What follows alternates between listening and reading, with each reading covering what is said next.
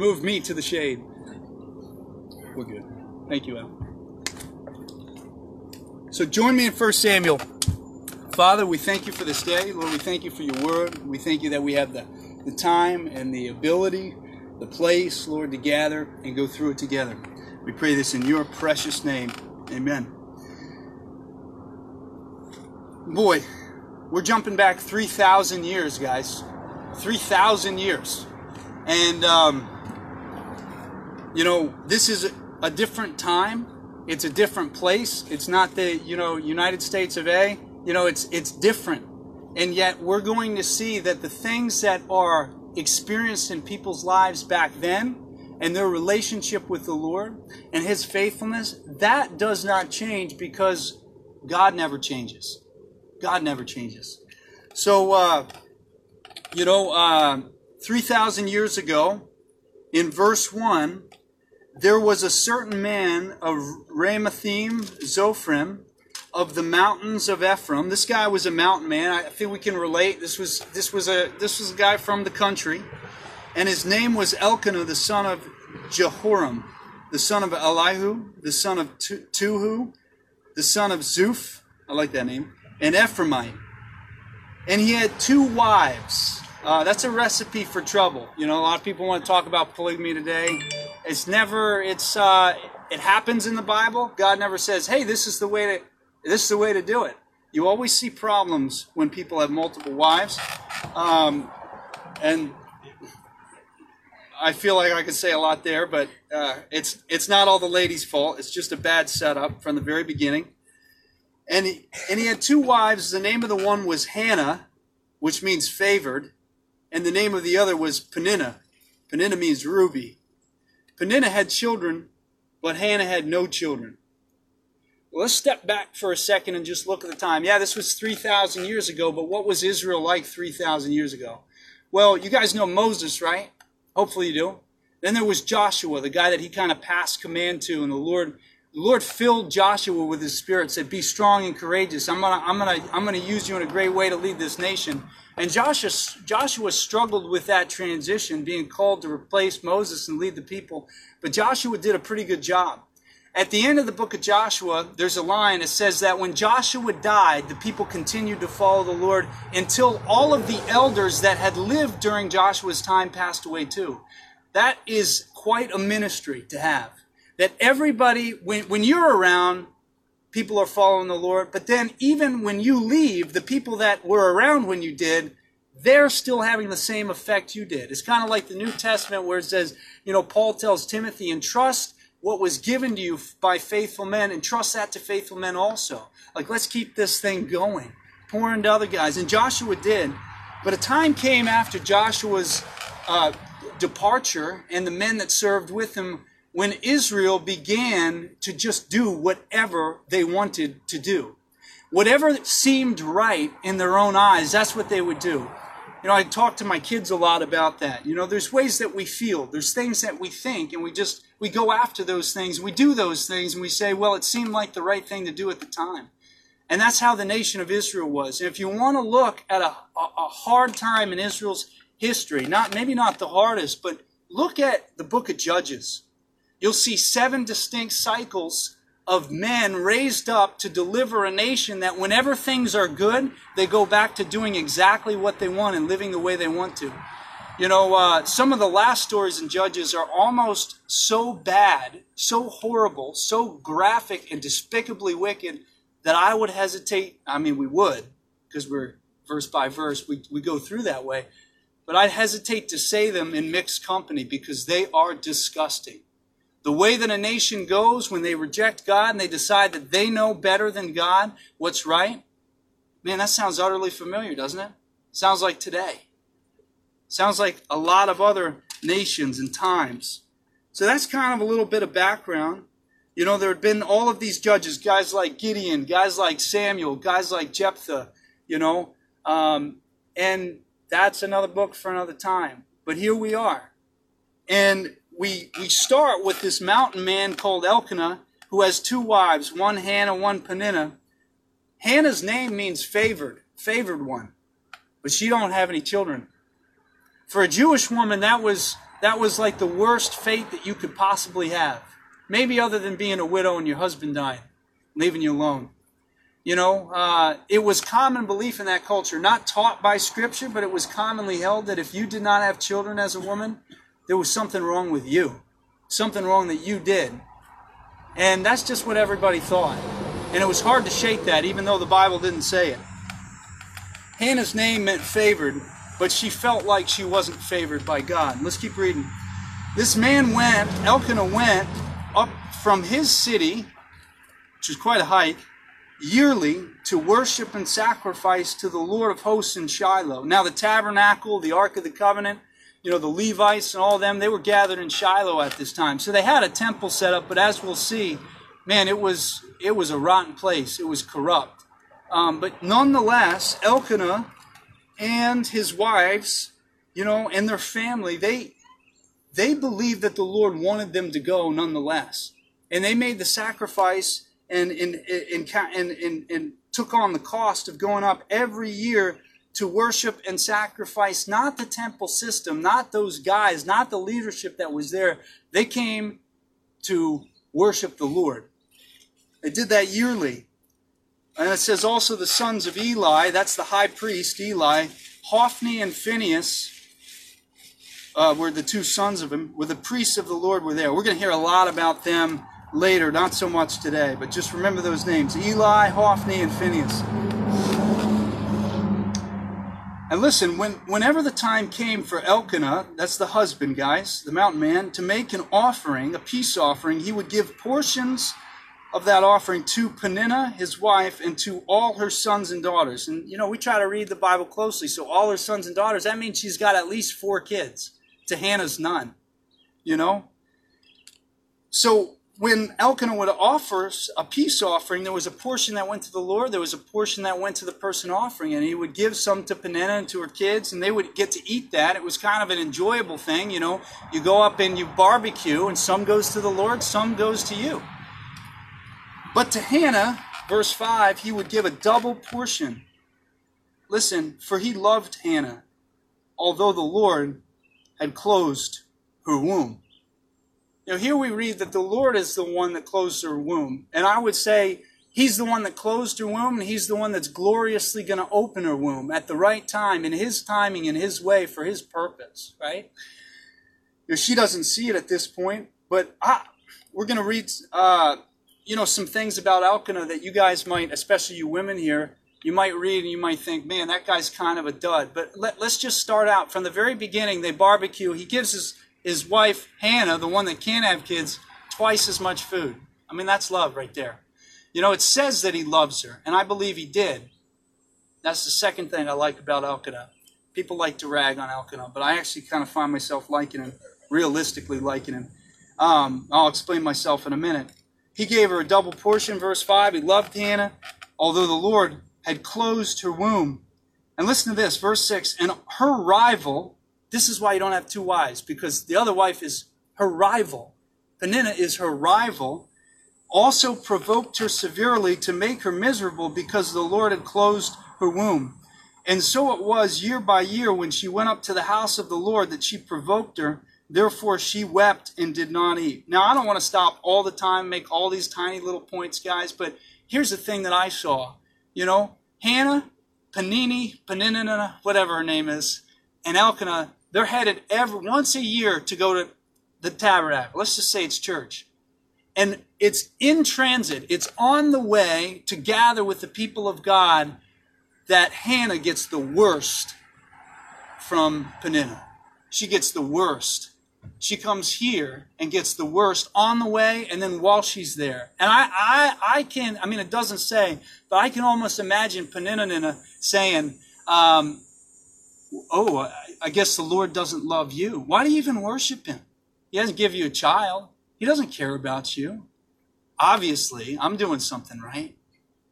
We don't know what she said other than it made Hannah go almost insane with grief and guilt and anxiety and, and all of these things. Like it hurt. And every time they were going to the temple, Hannah had that to look forward to. This girl's going to walk with me the whole way up and trash talk me the whole way there and the whole time we're there and the whole way home. But she went because she was going for the Lord. She was going for the Lord.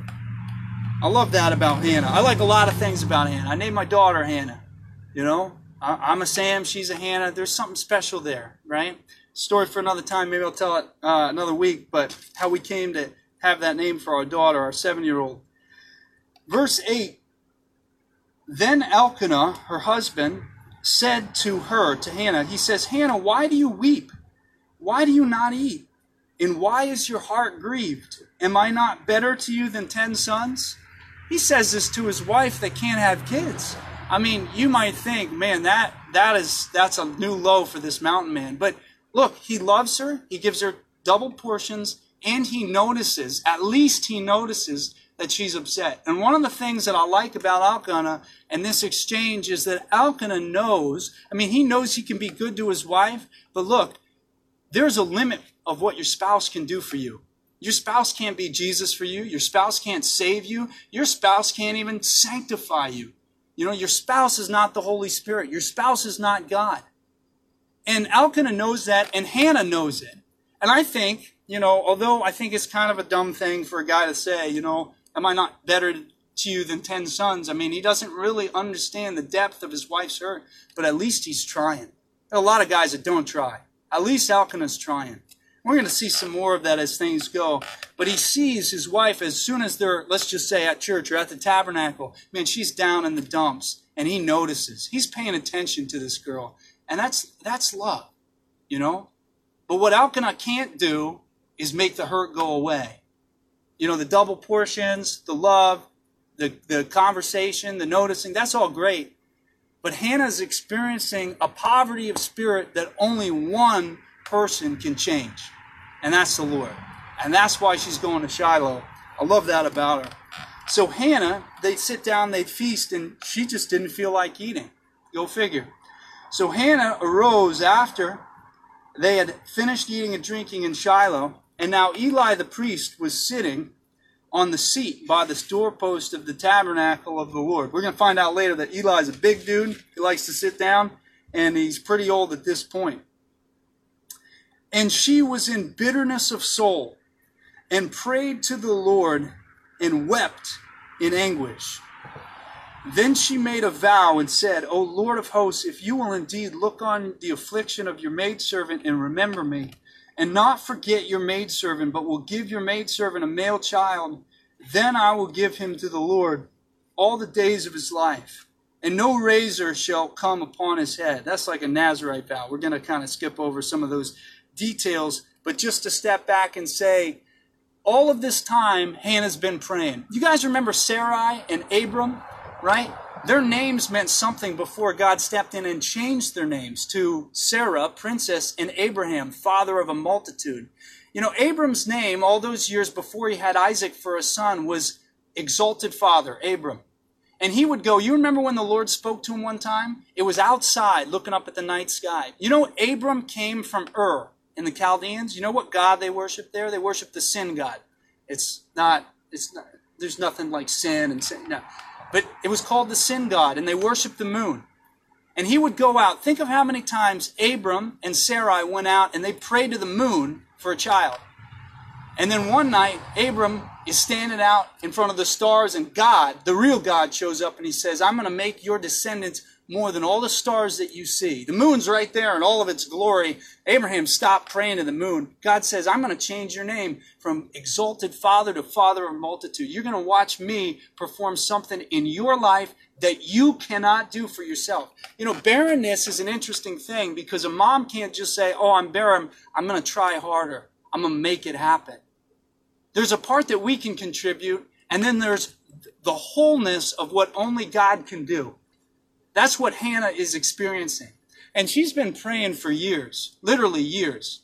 I mean, if Panini has four kids, she's been praying for a while, right? But what has she heard? I think Hannah's probably feeling like she's been forgotten. And we're going to hear we're going to hear that in what she says and how she prays. And I think, you know, I think she's an amazing girl. I think it's an amazing thing when people, despite pain, despite anguish, despite grief, pray and get in front of the Lord anyway. Not with a lot of people around them watching, but they do it alone and it's real.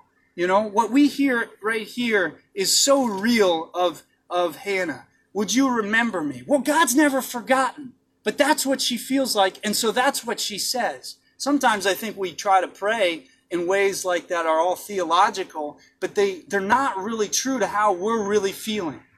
You know, they're not true to our experience. And you know what? That's a disservice to God because He knows how we really feel and what we're really thinking about. And like Psalm, what is it? I think it's, is it 62? I think it's 62 says, that's not something to voice to the multitudes, like to spread around all of our grief and all of our pain. It's something to get alone with God and complain to Him alone. I, and I did use the word complain, and Hannah's going to use that word. Her complaint went before the Lord. So just understand that. Uh, boy, I got something to read. It's not out of the Bible, but it's worth reading. So we we've got a friend whose little girl has a very serious cancer. I just want to read something she shared. She said, "I'm thankful God doesn't filter my prayers through a theological shredder before He listens, because they don't sound like the prayers of the faithful." They are weak prayers, hopeless, despairing prayers, angry prayers, questioning, and unbelieving prayers. When I sat beside my daughter, I didn't know what to say. I don't know what to say, but I remembered all the times Jesus worked miracles and said, Your faith has made you well. So that's what I prayed, that her faith, her daughter's faith, would make her well. The faith of a girl asking her mom to pray with her because her own mouth is too swollen to speak. The faith of a girl who hasn't blamed God for her cancer, but wants to invite him into it. I laid my hands on her face and I begged God to heal her. The word says his spirit and his power live in me, so my hands are your hands, Jesus, and you healed with your hands, so heal her with mine. And I left, faithless, unbelieving, wondering if God answers the prayers of someone who screamed at him for an hour about what it actually means to be a good father. But then my daughter got up out of bed, did a lap around the floor, saw the fish tank, drew on her whiteboard. She woke up today wanting to talk and wanting to walk and trying to brush her own hair, drew pictures of unicorns and FaceTime me. It's not a mountain moving miracle, but it's something. Slow healing is still healing. We need all the wins we can get. Man, I, I read that this week and I thought immediately of Hannah, a lady that was so broken inside. You know, she goes to a corrupt church. She goes along, the people that are coming with her church are way worse than your husband or wife that gives you a hard time riding in, right? And yet she's there before the Lord saying, This is how it really is. Would you please, Lord? You know, and the Lord, you guys have heard this. Sometimes He says no to our prayers, sometimes He says yes. Most often in my life, He says, Hold on. I'm going to do something bigger than what you can even imagine.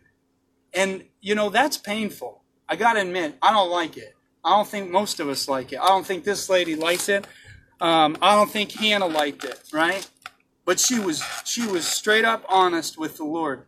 Listen to uh, how she is received. Think of her at a church service. I know it's hard to think of a tabernacle and a high priest, but think of her at a church service. She comes up and she is praying, but she's praying silently. In verse 12, and it happened as she continued praying before the Lord that Eli watched her mouth. He's the high priest. He's sitting down, kind of observing things. Now Hannah spoke in her heart. Only her lips moved, but her voice was not heard. Therefore, Eli thought she was drunk. Right? That's who uh, I guess was typically around the temple back in the day. People that showed up drunk. People that showed up, I don't know.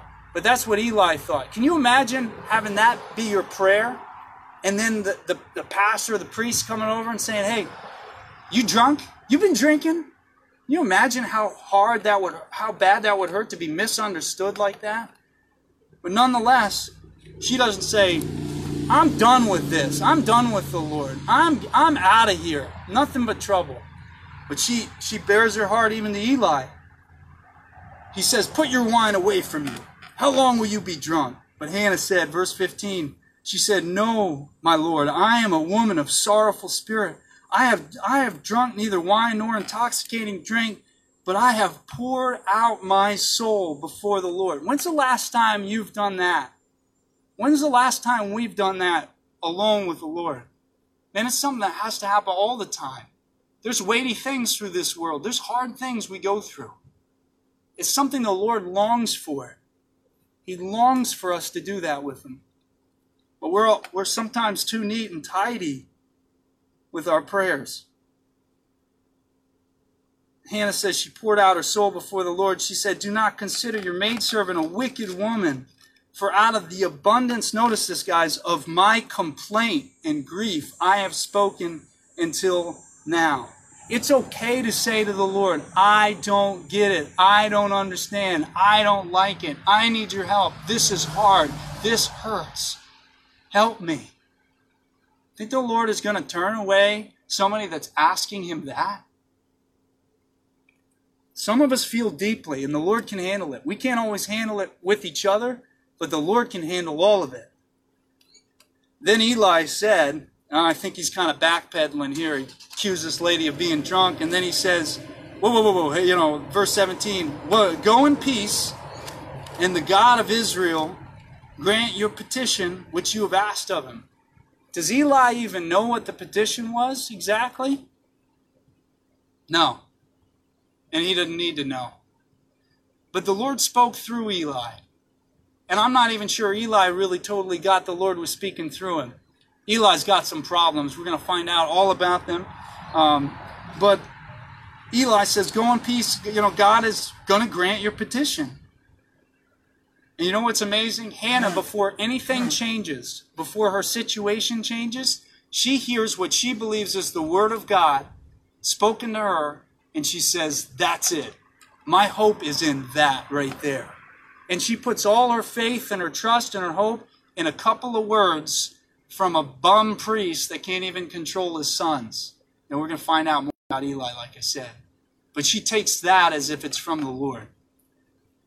And I know that she took it as if it's from the Lord. She said, Let your maidservant find favor in your sight. So the woman went her way, and then she started eating. And her face was no longer sad.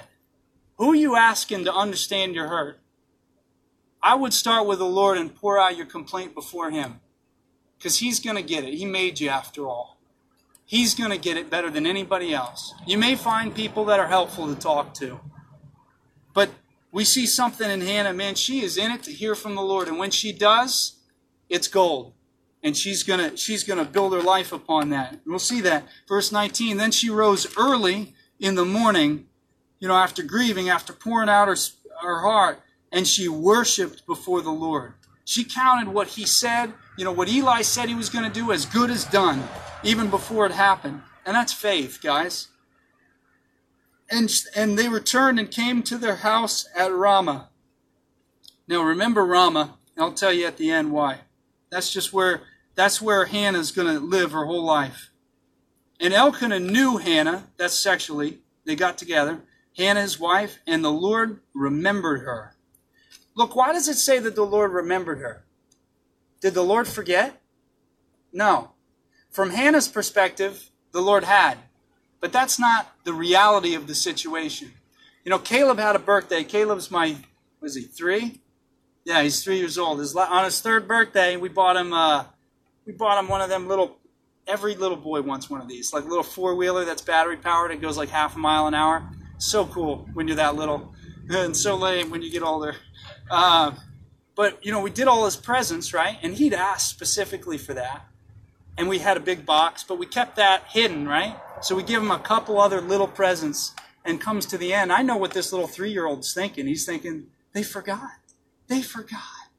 All I wanted was this four wheeler. They forgot. Then we, we go in the back, back room, we bring it out. He's like, they remembered. That's Hannah. We're just waiting for the best time. We were waiting for the best time. And that's what, you know, what did Hannah long for? She longed for a son. But what specifically about her son did she really long for? That the Lord, through this process of waiting, brought out in her. She longed for a great son. She longed for a son that was going to affect her nation and her family and history. She longed for the opportunity to pour into a little boy that was going to go somewhere and do something for the Lord to live a godly life. That's what she really longed for. And had she just had babies right away, I'm she was a godly lady, I'm sure. She would have done a great job. But the Lord almost teased out this, this greater desire in her for her son's future by making her wait. It's just something special. And are those all the reasons that God makes us wait? I'm not God. He knows what He's doing. I can trust Him when He says wait, though it be hard, right? I can trust Him when He says no, though it's difficult, right? Hannah's learning that real time, guys. It came to pass, verse 20, in the process of time, that Hannah conceived and bore a son and called his name Samuel, saying, Because I have asked him from the Lord, for him from the Lord. Now, Samuel means asked of God, but in today's today's English language, it means gift of God. And that's what I always tell my wife. Say, I am a gift to you, honey. That's what my name means, gift of God. And she always laughs just like that. I don't understand it. But, uh, you know, that's her reaction too.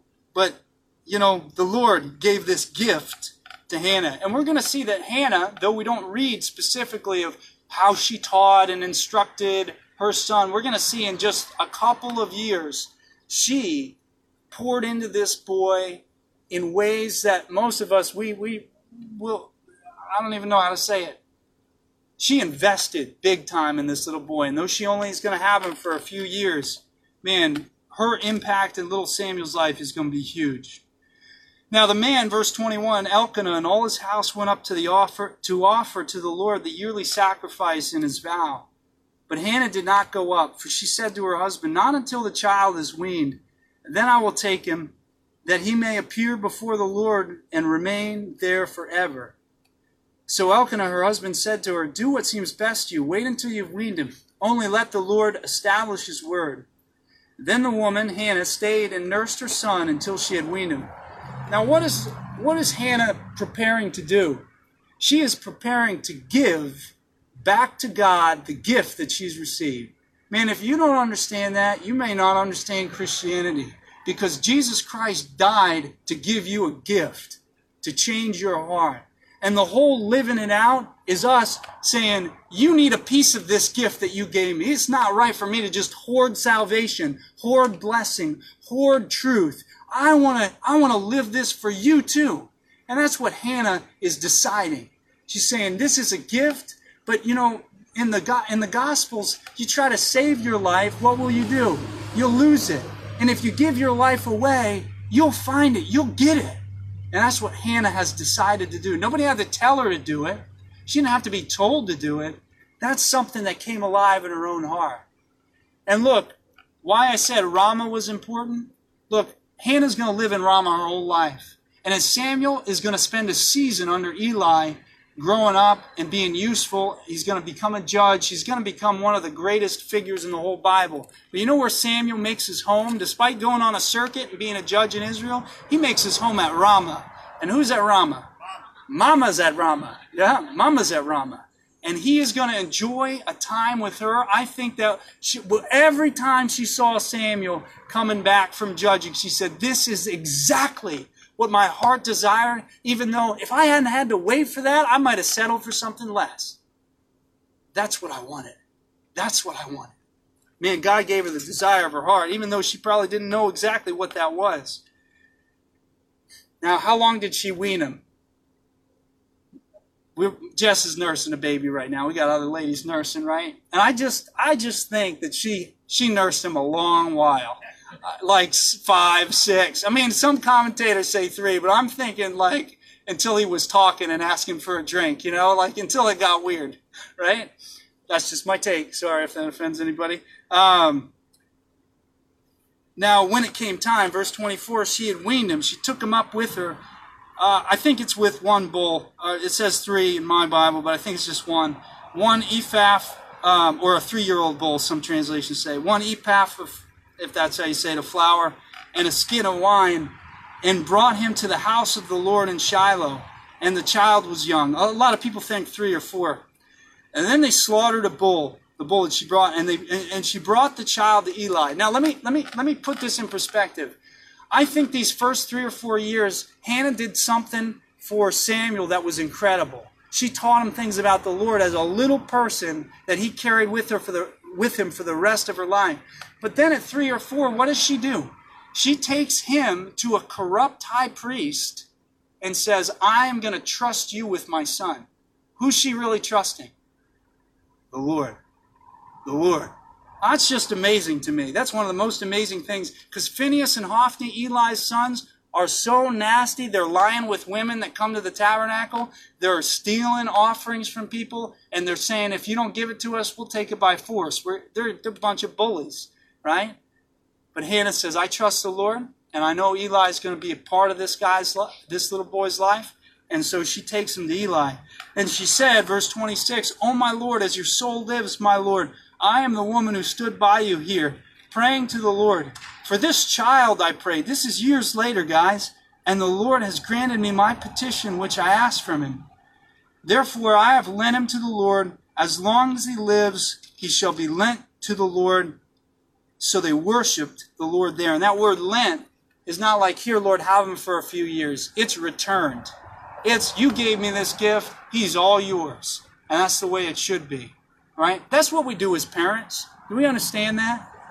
We have a limited time frame to pour into our kids' lives and affect them. And no one will affect our kids more than mom and dad will. Nobody will. I told my son last night we were talking about best friends. And uh, you know, I'm not I'm not trying to be my kid's buddy, but I told him something. I said I asked him who his best friend was. Didn't really have a great answer. And I said, "Look, I want to tell you something right now. I am your best friend. You see what me and Papa have? You know, my dad.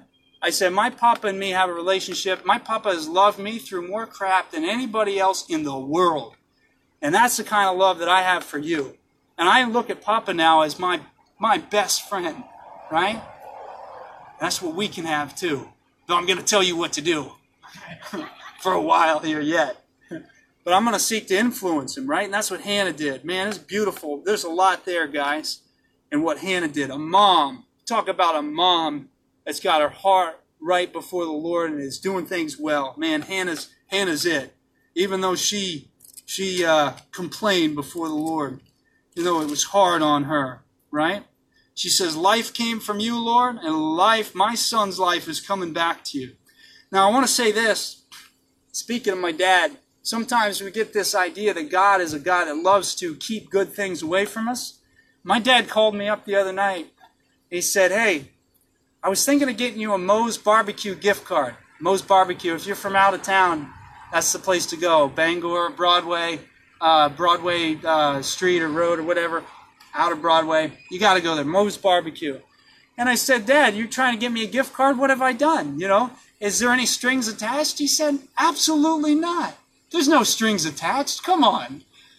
And I thought, man, that's just like the Lord to show up and bless you for no reason other than blessing you. You know what? There is there is was one string attached, I think, for my dad. He would love, even if he was paying for it, to come with me. He'd love to come with me. That's kind of what the Lord wants to do. He wants to bless us and be with us forever. He wants that kind of relationship. Now, what time is it? Because my phone is 11 on the dot. Okay, we can make it, guys. We're going to go to verse 10. So Hannah, you know, she drops off her son and she doesn't go, Well, there you go, God. You know, why'd you have to steal him from me?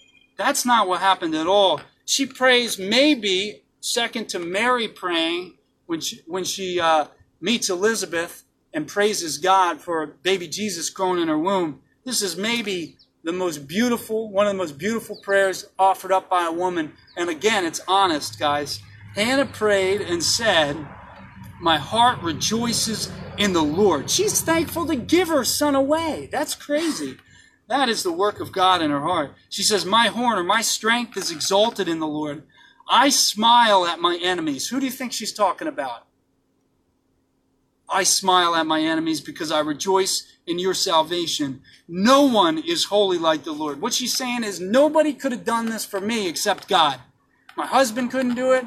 You know, my, my other rival wife couldn't do it. No friend could do it. It's the Lord. Only the Lord is holy. There's none besides you, nor is there any rock like our God.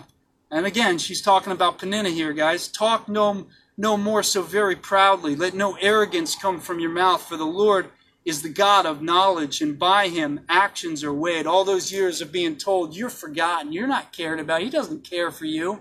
You've made too many mistakes, right? No, she says, the Lord is a God of knowledge, and by him actions are weighed. The bows of the mighty men are broken, and yet, I'm going to add that, and yet those who stumbled are girded with strength. Hey, that's my life story. I've stumbled a lot, and yet the Lord continues to gird me with strength. Hope you can admit that. Hope that's your life too. We stumble, but if we're righteous, we'll stumble. Though we stumble seven times, we will get back up and we will keep going after the God of grace that forgave us in the first place. Remember, our relationship with the Lord started with what? Confession. How's it going to go forward? Confession. Humility. He opposes the proud, but he gives grace to the humble. That's kind of the spirit of her prayer. Those who were full have hired themselves out for bread, and the hungry have ceased to hunger. Even the barren has borne seven, and she who has become children, she who has many children, has become feeble. Now, Hannah is going to go on. We're going to find this out later. She's going to have five kids total. And uh, that's amazing. That's amazing to me, right? It's not just Samuel. It's a whole lot more that the Lord wants to do in her life. You know, my sister Marion and her husband couldn't have kids. And they prayed for five years that they could. And they never had a biological, natural born kid. But for each year that they prayed, after five years, God gave them, through foster care and then adoption, five children, one for each of the years that they prayed. And they've got a great big family, and they're in Maine right now, down in Bangor. Um, too good to come up here, but anyway, no, they're hanging with my sister, doing what they should do. Um, but man, I almost want to tell this story just because, but my sister, she went into the the uh, what's the the doctor, the baby doctor, what's that called? Uh, obstetrician. Yeah, it was during that process, during those five years, and she said she went in one time. She sat down, and this like 16 year old girl came in, sat next to her, just just a few months along. So my sister said, "Hey, I see you're pregnant." The girl goes, "Yeah, but I'm here to end that." And my sister was like halfway through this adoption process, but they were still trying to figure out, you know.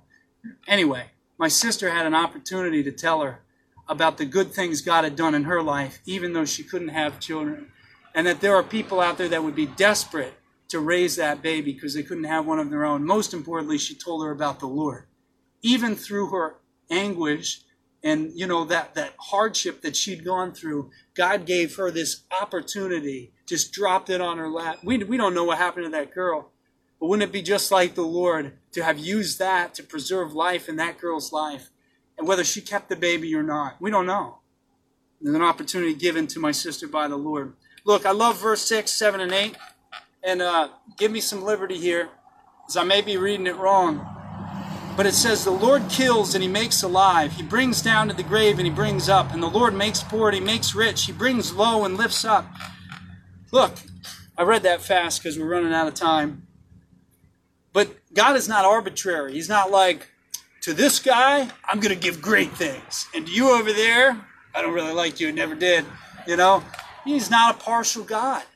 He doesn't show partiality. Look, the Lord kills and makes alive. Here's my here's my reality. And whether I'm reading into these, maybe I'm wrong, maybe I'm right, take it or leave it. The Lord sometimes causes a dream to die to bring that dream back again and resurrect it in a beautiful way that's way beyond what you think could have ever happened. You know, the Lord sometimes kills to make alive. The Lord sometimes brings us down to the grave, even to bring us up.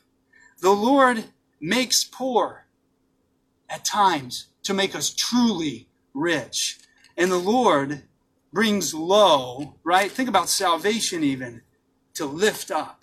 He raises the poor from the dust and he lifts the beggar from the ash heap. Better to relate with the poor, beggared, the dying, the uh, impoverished, the low. Man, better to be there because the Lord's eyes are on you. He lifts the beggar from the ash heap to set them among princes. Man, that's what he's going to do. That's what he's doing right now. And that's what he's going to do into eternity. He's preparing us for a role we could not even really see or fathom right now. He's like Hannah pouring into her little boy. That's the way the Lord is pouring into us. Right? To set them among princes and make them inherit the throne of glory. Who's on the throne of glory?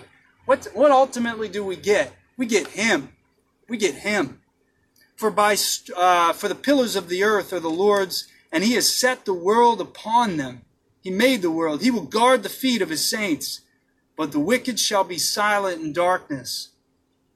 Hopefully, Peninnah repented of all the wicked, evil things she said. We don't know that she did. Maybe she just went silent. Maybe she just said nothing, right? For by strength, if there was a verse for today, it's there. For by strength no man shall prevail. You ain't going to save yourself. You ain't going to make your barrenness go away. Cry out to the Lord in poverty of spirit, and He will hear, hear you and He will help you. May not be the way that you want Him to operate, but He's listening, and His heart is for you. The adversaries of the Lord shall be broken in pieces. From heaven he will thunder against them. The Lord will judge the ends of the earth, and he will give strength to his king. This is the coming king. This is King Jesus. This is the son of David. You see, Samuel is the guy that pours oil on David. And David is the guy that God is going to say, hey, your kingdom will never come to an end, and one will come after you, and he will rule over the entire earth. And that was not Solomon, though Solomon had a big kingdom. That was the son of David. That was Jesus Christ. This story is going somewhere. It's all going to be about Jesus, guys. And Hannah is playing a part. She doesn't even really understand the wholeness of the picture. She's playing a part and bringing about the Messiah. And he will give strength to the king, to his king, and exalt the horn of his anointed. Then Elkanah went to his house at Ramah, but the child ministered to the Lord before Eli the priest. Can children minister to the Lord? Oh, yeah, they can. Oh, yes, they can. Anybody that's low, that's humble, that's just given back to the Lord for what He's given us in the first place can minister to the Lord, to bless the Lord. And uh, Samuel, little Samuel, is going to grow up. His mom's still going to play a role in his life, but he's going to grow up amongst a corrupt high priest and two filthy men, Hophni and Phinehas, and he's going to stand apart from all the rest, having an ear to hear what the Lord has to say and do what the Lord has to has asked him to do. I hope you'll join me next week as we continue. I should have something clever to wrap us up with, but I don't. Let's pray. Father, we thank you for your word. Thank you for the patience of these people, especially those sitting in the beaten sun. And uh, we pray for good fellowship now, Lord and that what you just said to us through your word, Lord, would be on replay all throughout the week. Because there are things that we're longing and desiring for that seem a long time coming. Maybe we've given up, Lord, but they're the good things that we believe you've promised. Lord, would you resurrect and bring to life those things that are good for us? And Lord, teach us, Lord, to wait and to be patient and to trust you, Lord. We know some things are going to be made right gloriously right, not in this world, but the next. But Lord, we do ask to see the goodness of God in the land of the living. And Lord, we've already seen it and we'll see more of it. We pray this in your precious name. Amen. Hey, grace and peace, guys.